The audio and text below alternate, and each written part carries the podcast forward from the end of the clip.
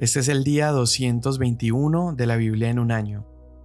Hoy estamos terminando el libro de Oseas, leyendo los capítulos 11 al 14 y el Salmo 65.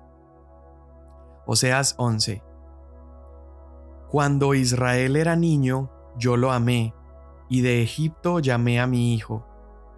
Cuanto más los llamaban los profetas, tanto más se alejaban de ellos seguían sacrificando a los Baales y quemando incienso a los ídolos. Sin embargo, yo enseñé a andar a Efraín, yo lo llevé en mis brazos, pero ellos no comprendieron que yo los sanaba. Con cuerdas humanas los conduje, con lazos de amor, y fui para ellos como quien alza el yugo de sobre sus quijadas. Me incliné y les di de comer no volverán a la tierra de Egipto, sino que Asiria será su rey, porque rehusaron volver a mí. La espada girará contra sus ciudades, destruirá sus cerrojos y los consumirá por causa de sus intrigas. Pues mi pueblo se mantiene infiel contra mí. Aunque ellos lo llaman para que se vuelva al Altísimo, ninguno lo exalta. ¿Cómo podré abandonarte, Efraín? ¿Cómo podré entregarte, Israel? ¿Cómo podré yo hacerte como a Adma? ¿Cómo podré tratarte como a Seboim? Mi corazón se conmueve dentro de mí, se enciende toda mi compasión. No ejecutaré el furor de mi ira, no volveré a destruir a Efraín, porque yo soy Dios y no hombre, el santo en medio de ti, y no vendré con furor. En pos del Señor caminarán, Él rugirá como un león. Ciertamente Él rugirá y sus hijos vendrán temblando desde el occidente. De Egipto vendrán temblando como aves, y de la tierra de Asiria como palomas, y yo los estableceré en sus casas, declara el Señor. Efraín me rodea de mentiras, y de engaño la casa de Israel. Judá todavía anda lejos de Dios, y del santo que es fiel. Efraín se alimenta de viento y persigue sin cesar al viento del este. Multiplica la mentira y la violencia. Hacen además pacto con Asiria, y el aceite es llevado a Egipto.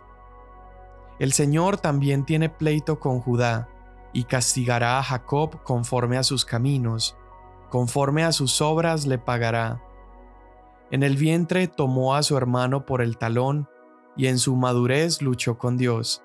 Sí, luchó con el ángel y prevaleció. Lloró y le pidió su ayuda. En Betel lo encontró y allí él habló con nosotros. Sí, el Señor, Dios de los ejércitos, el Señor es su nombre. Y tú, vuelve a tu Dios, practica la misericordia y la justicia, y espera siempre en tu Dios. A un mercader en cuyas manos hay balanzas falsas le gusta oprimir. Efraín ha dicho, ciertamente me he enriquecido, he adquirido riquezas para mí. En todos mis trabajos no hallarán en mí iniquidad alguna que sea pecado, pero yo he sido el Señor tu Dios desde la tierra de Egipto. De nuevo te haré habitar en tiendas, como en los días de la fiesta señalada. También he hablado a los profetas y multipliqué las visiones, y por medio de los profetas hablé en parábolas. Hay iniquidad en Galaad, ciertamente son indignos. En Gilgal sacrifican toros, sí, sus altares son como montones de piedra en los surcos del campo. Pero Jacob huyó a la tierra de Aram e Israel sirvió por una mujer, y por una mujer cuidó rebaños. Por un profeta el Señor hizo subir a Israel de Egipto, y por un profeta fue guardado. Efraín le ha irritado amargamente, por eso su Señor dejará sobre él su culpa de sangre y le devolverá su oprobio. Cuando Efraín hablaba reinaba el temor, se había exaltado a sí mismo en Israel, pero por causa de Baal pecó y murió. Y ahora continúan pecando, se hacen imágenes fundidas, ídolos con su plata, conforme a su pericia, Todo ello obra de artífices. De ellos dicen, que los hombres que sacrifican besen los becerros. Por tanto, serán como niebla de la mañana y como rocío que pronto desaparece, como paja aventada de la era y como humo de chimenea. Pero yo he sido el Señor tu Dios desde la tierra de Egipto. No reconocerás a otro Dios fuera de mí, pues no hay más Salvador que yo. Yo te cuidé en el desierto, en tierra muy árida, cuando comían sus pastos se saciaron, y al estar saciados se ensoberbeció su corazón, por tanto se olvidaron de mí. Seré pues para ellos como león, como leopardo junto al camino acecharé. Como osa privada de sus cachorros me enfrentaré a ellos y les desgarraré el pecho. Allí los devoraré como leona, como los desgarraría una bestia salvaje. Tu destrucción vendrá, oh Israel, porque estás contra mí, contra tu ayuda. ¿Dónde está ahora tu rey para que te salve en todas tus ciudades y tus jueces de quienes me decías, dame rey y príncipes? En mi ira te di un rey, y te lo quité en mi furor. Atada está la iniquidad de Efraín, guardado su pecado. Dolores de parto vienen sobre él, no es un hijo sensato, porque no es hora de que se demore en abrirse la matriz. Los libraré del poder del Seol, los redimiré de la muerte. ¿Dónde están, oh muerte, tus espinas?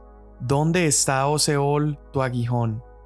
La compasión estará oculta a mi vista. Aunque él florezca entre los juncos, vendrá el viento solano, viento del Señor que sube del desierto. Su fuente se secará y su manantial se agotará. Despojará su tesoro de todos los objetos preciosos.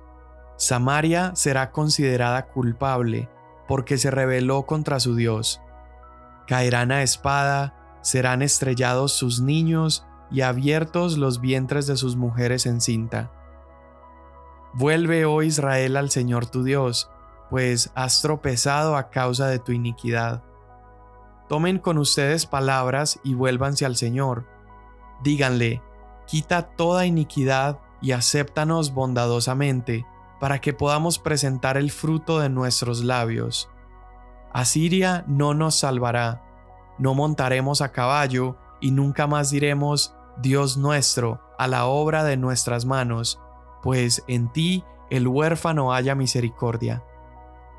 Yo sanaré su apostasía, los amaré generosamente, pues mi ira se ha apartado de ellos. Seré como rocío para Israel, florecerá como lirio, y extenderá sus raíces como los cedros del Líbano.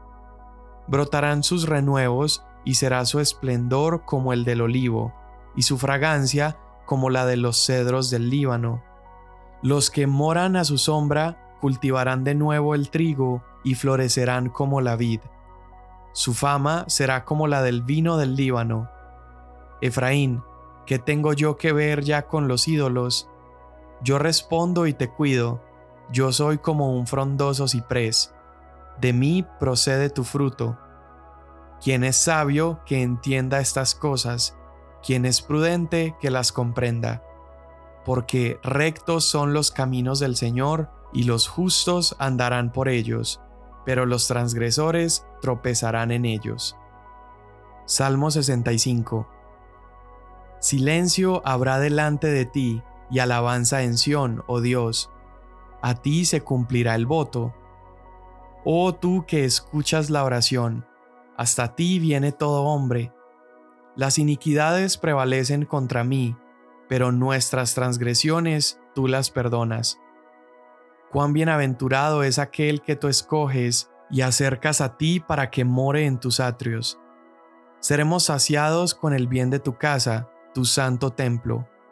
Con grandes prodigios nos respondes en justicia, oh Dios de nuestra salvación. Tú eres la confianza de todos los términos de la tierra y del más lejano mar, el que afirma los montes con su poder, ceñido de potencia el que calma el rugido de los mares, el estruendo de las olas y el tumulto de los pueblos. Por eso los que moran en los confines de la tierra temen tus obras. Tú haces cantar de júbilo a la aurora y al ocaso. Tú visitas la tierra y la riegas en abundancia, en gran manera la enriqueces. El río de Dios rebosa de agua. Tú les preparas su grano, porque así preparas la tierra. Riegas sus surcos abundantemente, allanas sus camellones, la ablandas con lluvias, bendices sus renuevos. Tú has coronado el año con tus bienes, y tus huellas destilan grasa. Destilan los pastos del desierto, y los collados se adornan de alegría. Las praderas se visten de rebaños, y los valles se cubren de grano. Dan voces de júbilo, sí, cantan. Amén. Con estas últimas palabras del profeta Oseas terminamos este libro y parece que al final Oseas está comparando el éxodo de Israel de Egipto con la situación actual del pueblo. Y es interesante cuántas veces menciona que Dios fue aquel que lo sacó de Egipto y está haciendo mención una y otra vez del éxodo. Oseas lo que está haciendo es recordarle a Israel que fue Dios en su gran amor hacia ellos, que fue movido para rescatarlos de la esclavitud que vivían en Egipto. Y no solamente a Dios le bastó con rescatarlo, sino que hizo con Israel un pacto como haría un esposo con su esposa. Dios prometió como un esposo amoroso cuidarlos, envolverlos en sus brazos y conducirlos a través del desierto y darles una tierra prometida. Pero tristemente cuanto Dios más amaba a su pueblo, más su pueblo se alejaba de Dios. Y esto se lo está diciendo Oseas para mostrarle al pueblo que ellos se han estado comportando tal cual como Israel se comportó con Dios en el desierto. Dios se mostraba como un esposo amoroso y ellos más lo rechazaban. En el capítulo 13, Dios una vez más les dice, yo he sido el Señor tu Dios desde la tierra de Egipto. E incluso es como si quisiera recordarles ese día donde celebraron el pacto ahí al tercer día en el desierto al pie del Sinaí, porque les recuerda el primer mandamiento. Y el Señor les dice en Oseas 13, no tendrás otro Dios fuera de mí, pues no hay más Salvador que yo. Ahora Dios empieza a comparar los pecados actuales del pueblo con los pecados de Israel en Egipto. Les empieza a decir que ofrecen sus animales a los ídolos, que besan a sus becerros, y mientras Israel había sido llevada a vagar en el desierto por 40 años gracias a su desobediencia, ahora este pueblo en el momento de Oseas tendría que vagar por el exilio asirio por su propia rebeldía. Ahora, era tanto el dolor de Dios por el pecado del pueblo en los tiempos de Oseas, que mientras en el Éxodo las plagas atacaron a los enemigos de Israel y permitieron que Israel escapara, ahora Dios está anunciando que las plagas irían contra el mismo pueblo de Dios y se levantarían contra Israel. En el capítulo 13, verso 14, Dios dice, ¿dónde están o muerte tus espinas? Está como invocando el poder de la muerte y le dice, ¿dónde está o Seol tu aguijón? Y sin duda, eso es lo que merecía el pueblo por la desobediencia, por la idolatría. Sin embargo, vemos también esta otra parte del carácter de Dios y Dios empieza a decir, ¿cómo podré abandonarte Efraín? ¿Cómo podré entregarte Israel? Mi corazón se conmueve dentro de mí y se enciende toda mi compasión. No ejecutaré el furor de mi ira, les dice Dios. Entonces es como si Dios está expresando lo siguiente al pueblo. Les dice, esto es lo que ustedes merecen, ustedes merecen las plagas, las espinas, la muerte, pero mi carácter compasivo los librará de mi furor. Y Oseas empieza a anunciar esperanza para Israel y les dice que después de que fueran exiliados, Dios los llamaría para regresar. Y el libro de Oseas termina con una invitación suplicándole a Israel que se arrepienta y que regrese al Señor. Si ellos piden perdón a Dios y confían en Él para salvación, el Señor los rescataría. Ellos merecían las plagas, pero el carácter compasivo de Dios se manifestaría. El capítulo 11 comenzó diciendo, de Egipto llamé a mi hijo. E interesantemente, el Evangelio según Mateo comienza citando a Oseas. En el capítulo 2 cita a Oseas mencionando que Jesús tuvo que ir a Egipto cuando era un bebé, huyendo de la masacre de Herodes, y cuando regresan de Egipto a Israel, Mateo dice que allí se cumplió esa escritura, de Egipto llamó a su hijo. Y entonces esas plagas que Oseas estaba diciendo que le correspondían al pueblo, en lugar de venir las plagas en contra de los enemigos de Dios y en lugar de venir sobre su pueblo, esas plagas vinieron sobre Dios mismo. Jesús soportó las plagas de nuestro castigo en esa cruz. Él soportó el aguijón de la muerte, él soportó el aguijón del Seol, las espinas del Seol.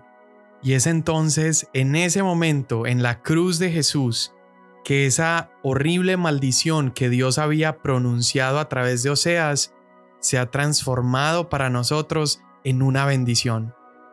Pablo cita a Oseas en el Nuevo Testamento y dice acerca de la muerte, de las plagas y de la tumba. Él dice que ya nada de esto tiene poder sobre aquellos que confían en Jesús.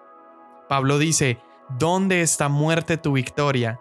¿Dónde está, oh muerte, aguijón? Esto está en primera los Corintios capítulo 15, verso 55. Y es exactamente las mismas palabras que en Oseas eran una maldición, ahora para nosotros son una promesa no solamente son promesa para nosotros, pero se ha convertido en una confrontación directa hacia la muerte, una confrontación, un desafío contra la tumba misma, porque en Jesús la muerte ha sido consumida por la vida, ha sido tragada en victoria. Esto está en 1 Corintios capítulo 15. Y lo único que nosotros tenemos que hacer para poder disfrutar de esas promesas es precisamente seguir esa instrucción que Oseas le daba al pueblo. Necesitamos arrepentirnos y confiar solamente en Jesús. De esa manera podemos ser salvados de las plagas de la muerte por las cuales Cristo Jesús vino a morir en la cruz. Señor, en este día estamos tan agradecidos por Jesús, estamos tan agradecidos por tu Hijo, Señor, porque gracias a que nos has adoptado por medio de tu Espíritu y por medio del sacrificio del unigénito de Cristo Jesús, ahora somos injertados también en tu familia. Podemos ser llamados hijos tuyos y disfrutar de que aquello que antes era una maldición en nuestra contra, ahora se ha convertido en una confrontación hacia nuestros enemigos. La muerte y el pecado han sido vencidos y hoy te damos gracias por eso, Señor.